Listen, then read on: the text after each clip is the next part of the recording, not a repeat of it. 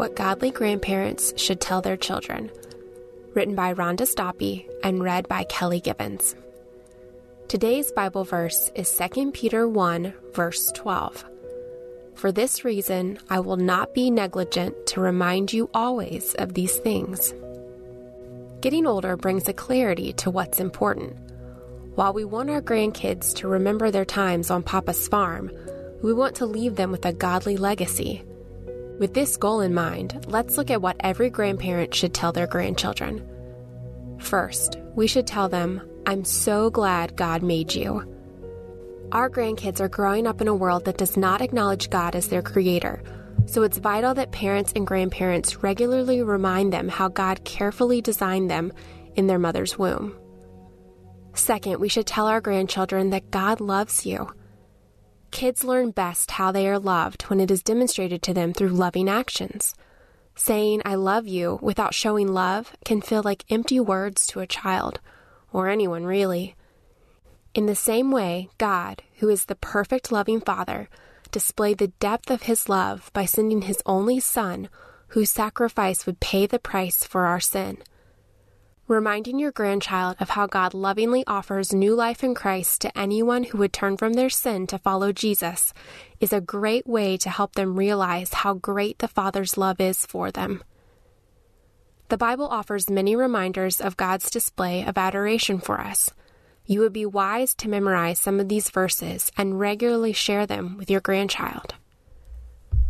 1 John 3, verse 1 Behold, what manner of love the Father has bestowed on us, that we should be called children of God. John 3:16 For God so loved the world that he gave his only begotten son that whoever believes in him should not perish but have everlasting life. Romans 5:8 But God demonstrates his own love for us and that while we were yet sinners Christ died for us. In this way, you'll train them to not grow overwhelmed with anxiety, but rather to ask God to use them as a shining light, like a star in a crooked and perverse generation. For in this, your grandchildren will find purpose in life and hope for the future.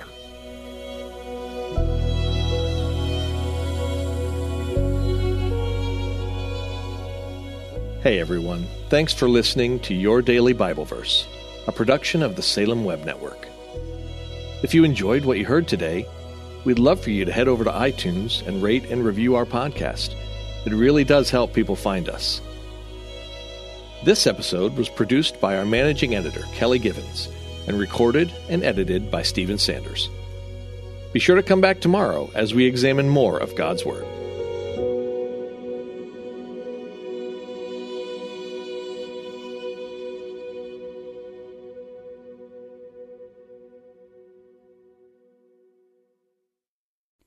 Christmas. For most kids, it's the most joyful time of the year. But this Christmas, 1.5 million children will spend the holiday separated from a parent because their mom or dad is behind bars. Prison Fellowship Angel Tree needs churches in our communities to volunteer to bless local children with a gift, the gospel, and a loving message from their parent. I believe this is an incredible opportunity for our listeners to share the love of Jesus this Christmas. Many of Prison Fellowship's partner churches continue ministry to local Angel Tree families after Christmas is over. Through this ongoing care, Prison Fellowship Angel Tree strengthens and encourages families every day.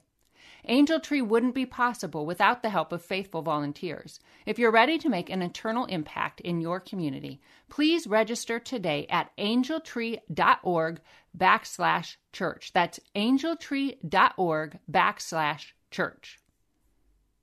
Miracles are everywhere. Let our adventure begin! Discover PureFlix, your premium streaming service where faith and family values come home. Ready to have some fun? The most exclusive selection of quality, wholesome movies and series that will uplift your spirit. A man can argue whether God exists, but when he looks at his daughters, he knows. With new arrivals every week. Unbelievable. Save big and enjoy the possibilities, like invitations to exclusive theatrical screenings. I see it, so I believe it. Find out more by joining today at pureflix.com. Are you concerned about tensions in the Middle East? Do you wonder where we're currently at in the biblical timeline? Are we really in the last days? Hi, everyone. I'm Dr. Carl Moeller with the Inside the Epicenter podcast. Every week, my co host, best selling author Joel Rosenberg, and I answer those questions and more. You'll hear inside knowledge of our meetings with leaders at the highest levels of government in the U.S., Israel, and the Middle East, equipping you to filter the news with biblically sound insights. Find Inside the Epicenter on your favorite podcast app or go to joshuafund.com to listen and subscribe.